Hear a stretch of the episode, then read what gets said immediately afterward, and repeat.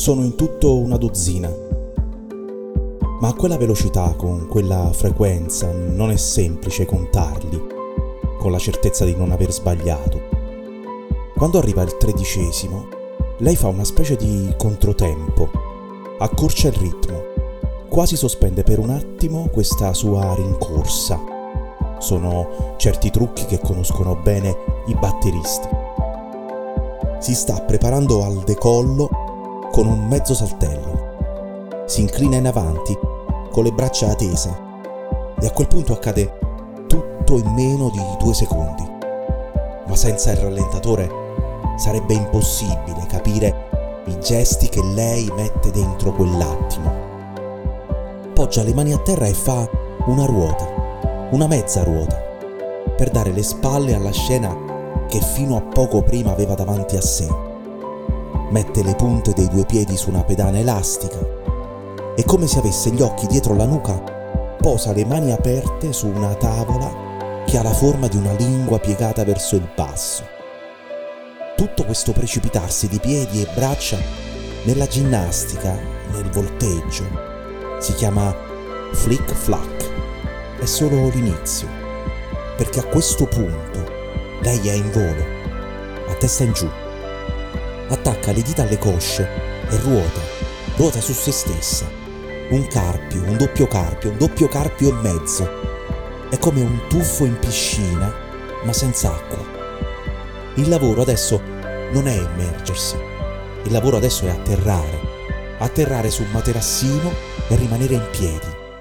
Atterrare e rimanere in piedi e sorridere alla giuria mentre intorno il mondo continua a girare alla sua velocità e con il suo equilibrio, mentre i bambini guardano stupiti e le mamme dicono non si fa, non si fa, non si fa. Non si ecco allora, in quel momento i rumori di piedi, mani, pedana, tavola, materassino, in un forsennato esercizio del genere, durante un allenamento, sono questi.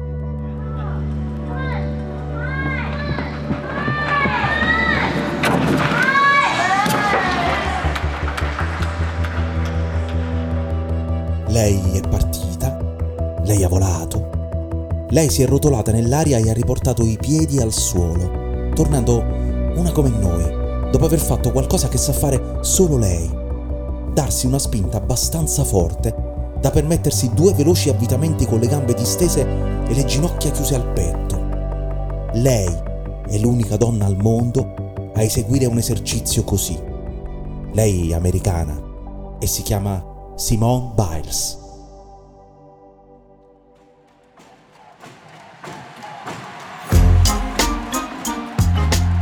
Io sono Angelo Carotenuto e questo è Rimbalzi, un podcast di Cora Media.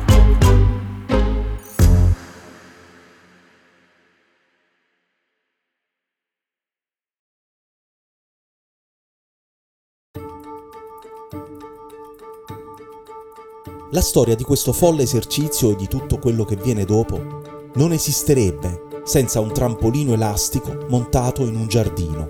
Anzi, due giardini. Il primo si trova in casa della signorina Doris e del signor Leo. Lo avevano comprato insieme a un'altalena per riempire lo spazio in cui giocava il loro beagle, Teddy.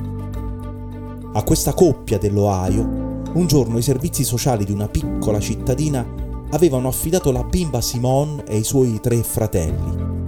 La madre biologica combatteva per uscire dalla droga. Il padre non c'era mai stato, pure lui alle prese con una dipendenza. Ma il trampolino a Simone era vietato, perché non faceva altro che saltare all'indietro. Mm, pericoloso. I quattro piccoli alla fine andarono a stare con il nonno materno, Ron, un sergente dell'Air Force in pensione, un controllore del traffico aereo. Nelly, un'infermiera emigrata dal Belize, era la sua seconda moglie e per Simone, per tutta la vita, sarebbe stata mamma, mamma Nelly. Ron aveva suggerito il nome Simone alla nascita perché gli piaceva il suono e perché ascoltava i dischi di Nina Simone. Il secondo giardino è quello di casa loro, anche là, c'era il trampolino elastico e lo usavano i fratelli più grandi e stavolta a Simone nessuno lo vietò. Nelly si sistemava la piccola tra le ginocchia e prima di giocare la pettinava, facendole le trecce, e lei amava la sensazione di quelle mani tra i capelli. Simone e suo fratello Adria sarebbero stati adottati da Ron e Nelly e gli altri due fratelli da zia Harriet di Cleveland una sorella di Ron.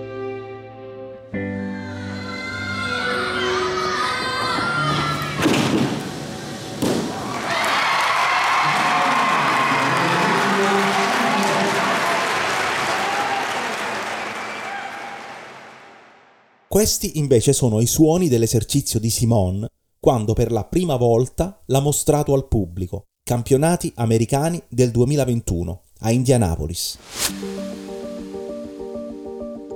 i piedi, le mani, la pedana, la tavola e la folla che grida perché non crede a quel che ha visto.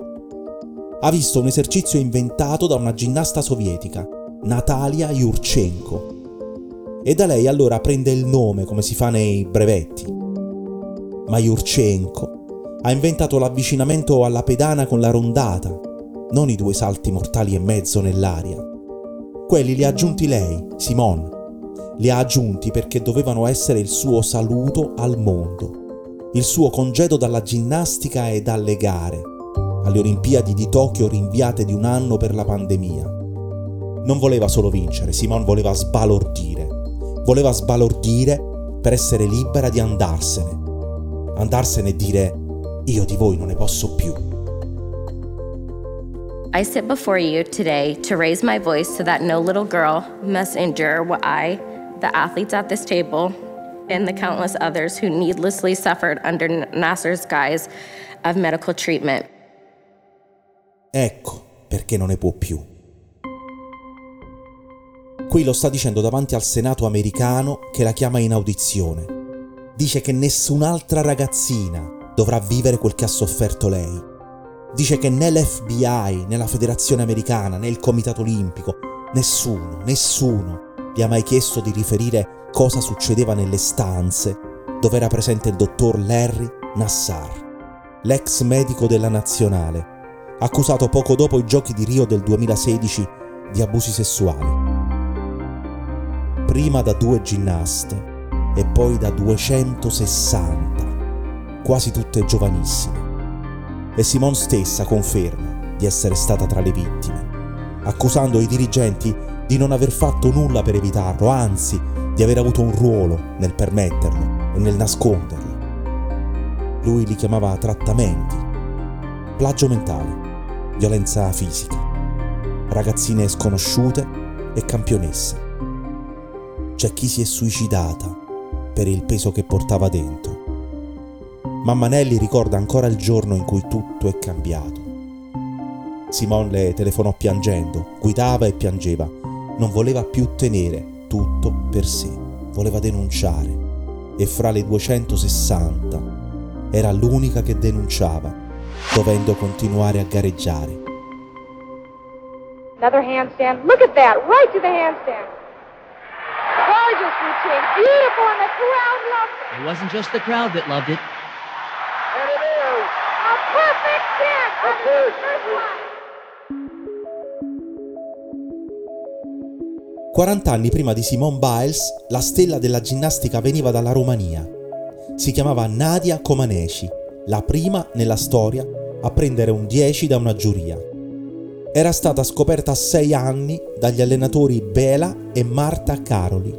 Era cresciuta nella loro palestra, un luogo di allenamenti spietati, di metodi estremi, di cibo razionato, di punizioni. La luce accesa a tarda sera nella camerata aveva come conseguenza una corsa in pigiama sotto la neve. La storia di Nadia Comaneci mamma Nelly la conosceva bene e per questo voleva essere sicura delle mani in cui metteva la sua Simone. Dopo i giochi di Rio e dopo le denunce, la scelta sarebbe caduta su Cécile Canquetou e Laurent Landy, francesi, moglie e marito, con una palestra aperta a Spring, poco fuori Houston. La leggenda vuole che una volta la banca del paese sia stata svaligiata da Bonnie e Clyde. I Landy hanno scambiato il loro piccolo appartamento nel sud della Francia con un tizio americano dell'Oklahoma e senza conoscere una sola parola di inglese sono partiti. Simone voleva lavorare con qualcuno come loro, qualcuno che non fosse come i Caroli, per i quali il dissenso non esiste. Secondo i Landi, l'allenamento è una relazione segnata dal compromesso, dare e avere. Pazienza, non durezza. Ascolto, non ordini. Hanno fatto migliorare Simone alle parallele, il suo esercizio più debole. Uno dei motivi di frustrazione infantile, quando lei si sentiva troppo bassa per farcela. Hanno costruito il famoso esercizio Yurchenko, le hanno dato equilibrio, ecco, dicendole nel momento della denuncia che sarebbero stati al suo fianco, sotto le luci o nell'ombra, come desideri tu, Simone.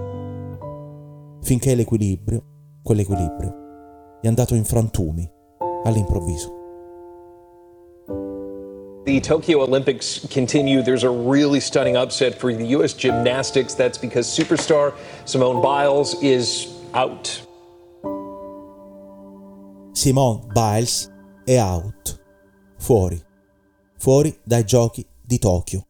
Quelli che doveva dominare. Dove voleva sbalordire per essere libera di andarsene. Una caduta dalla trave innesca un crollo, un blocco, uno dei capitoli più drammatici nell'intera storia delle Olimpiadi. Si chiamano twisti, uno smarrimento psicologico che fa perdere l'equilibrio e l'orientamento in aria, un'assenza di controllo e di consapevolezza del corpo, molto pericoloso. Erano tornati i mostri. L'allenatrice Cecile l'aveva trovata negli spogliatoi rannicchiata, che piangeva. Aveva perso la sicurezza del giorno di Indianapolis, dove si era presentata in pedana con un body verde acqua, e non per vezzo, ma perché quello è il colore dei nastrini della consapevolezza contro le molestie. A Tokyo non avremmo visto nessuna rondata, nessun flick flack, nessuno Yurchenko. Era riapparsa all'improvviso la bambina che in terza elementare chiamavano Swolcher, una crasi tra due parole, tra gonfia e soldato. La ragazzina che soffriva, perché tutti le guardavano le gambe grandi e ridevano. Era riapparsa la donna nauseata dalla sua federazione, nauseata fino a dire, mia figlia non farà mai ginnastica. For safety reasons.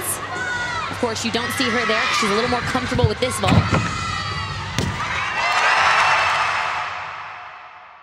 Quest'ultima folla che grida ha visto lo Yurchenko che a Tokyo non ci fu. È successo ai campionati americani nell'estate del 2023. Il ritorno di Simone Biles. Ha impiegato due anni per farcela. Nel frattempo si è sposata. Dopo le scuse che l'FBI ha rivolto a lei, e a tutte le vittime degli abusi del dottor Nasser, dopo il licenziamento del primo agente di polizia al quale era stato affidato il caso a Indianapolis, dopo il prepensionamento di un altro dirigente dell'agenzia federale. Aveva chiesto un lavoro per un conoscente alla Federazione della Ginnastica mentre la indagava.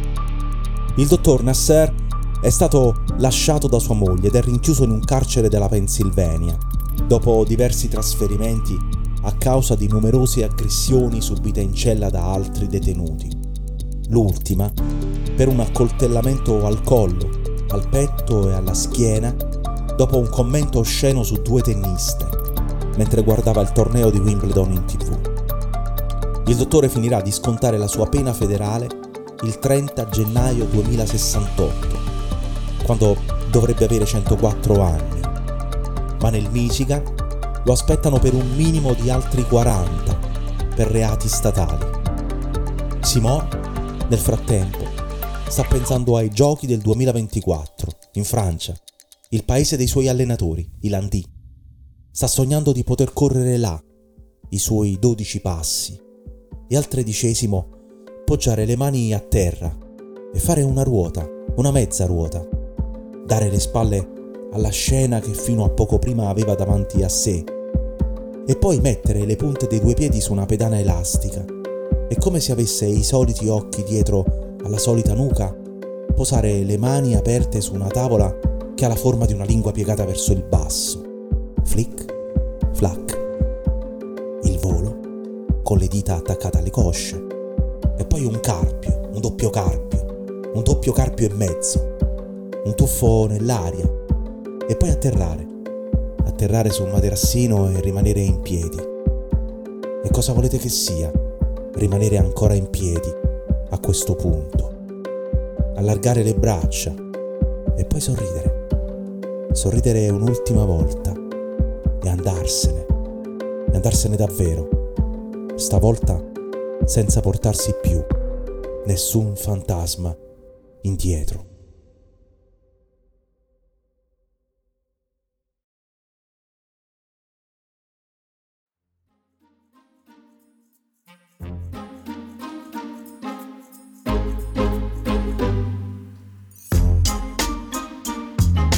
Rimbalzi è un podcast di Cora News prodotto da Cora Media.